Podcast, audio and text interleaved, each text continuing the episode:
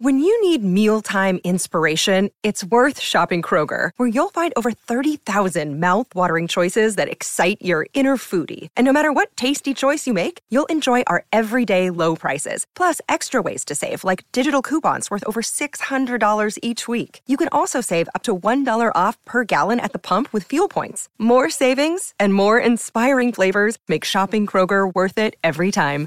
Kroger, fresh for everyone. Fuel restrictions apply. Another day is here, and you're ready for it. What to wear? Check. Breakfast, lunch, and dinner? Check. Planning for what's next and how to save for it? That's where Bank of America can help. For your financial to-dos, Bank of America has experts ready to help get you closer to your goals. Get started at one of our local financial centers or 24-7 in our mobile banking app. Find a location near you at bankofamerica.com slash talk to us. What would you like the power to do? Mobile banking requires downloading the app and is only available for select devices. Message and data rates may apply. Bank of America and a member FDIC. Hi, welcome to a special edition of the Cleveland Browns Dawg Pound South podcast. I'm your host, Steve Gill. I'm at the Nashville Palace, the home of the Middle Tennessee Browns backers. We're getting ready to crank it up here shortly. So, just some quick thoughts about today's game. Um, I'm interested in seeing how the coin toss goes. I know, I know, I know. Coin toss. Who cares? Well, it could say a lot. If the Browns win the toss, I'm interested in seeing if uh, head coach Kevin Stefanski goes um, offense first. Uh, last year, when he did that, the other team would score before half and then get the ball in the second half. Let's let's see what he does. Does he trust his offense or does he trust his defense? As for Zac Taylor, he's one of those arrogant new young coaches. If he wins the toss, he's going to take the ball. He's going to trot Joe Burrow out there and see what happens. Um, offense, look for the Browns to pass more. I know, I know, I know. You're all screaming, well, what about Nick Chubb? Nick Chubb gets 15 to 20 carries a game. He's going to be fine. They got to throw the ball more. And against this secondary, they can do it. Two new safeties. Uh, they're not the greatest in the world. Uh, their linebackers are good, and they do have two good defensive end, Trey Hendrickson and Sam Hubbard. But they're kind of light. So when they do run the ball, I would expect them to run the ball right at them. I, I would expect them to do a lot of outside. I want to see Deshaun Watson doing his normal RPO, play action, maybe a couple rollouts on defense. Oh, by the way, if you've been on Twitter, and I refuse to call it X, Gregg Williams is in the Muni lot. Coach Come Get Some is in the Muni lot with his brother. Awesome. Only in Cleveland.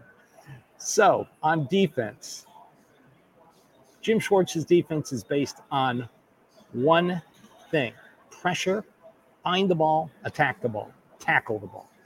That's what he's going to do. Um, there was a report this morning from an NFL insider that uh, Joe Burrow is healthy enough to play, but he may have problems if he gets outside the pocket yeah, he's going to have problems getting outside the pocket when he goes outside the pocket.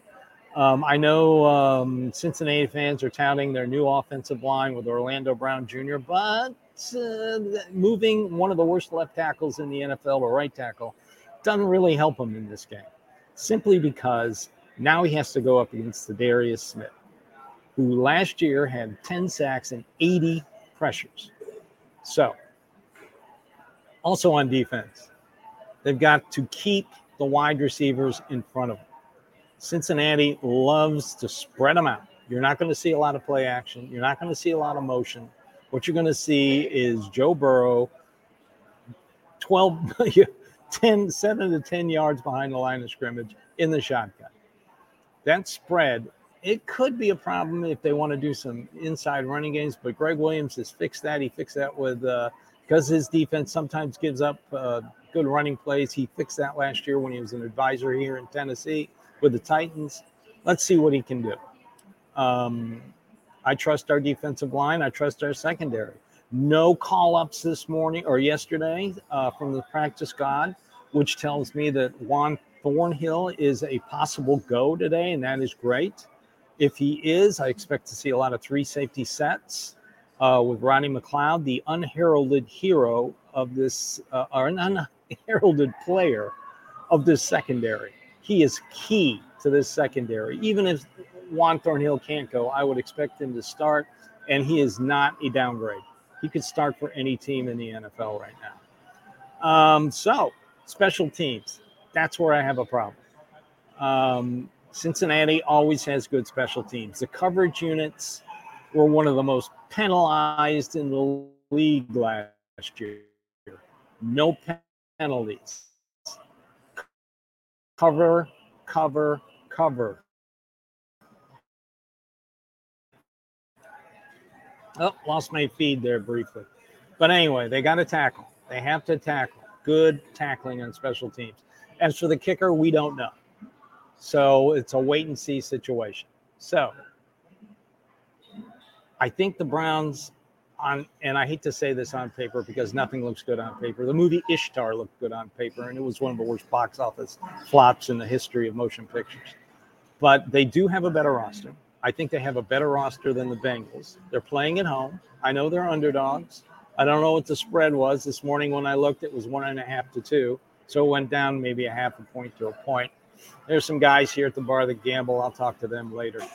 Um, but I think the Browns can come away with this with a win if no turnovers, control the clock, defense pressure, keep those wide receivers in front of them. That's it. Sounds simple, doesn't it? So here it is, week one. Browns game one. 100th meeting of Battle of Ohio. Cats and dogs playing football together against each other.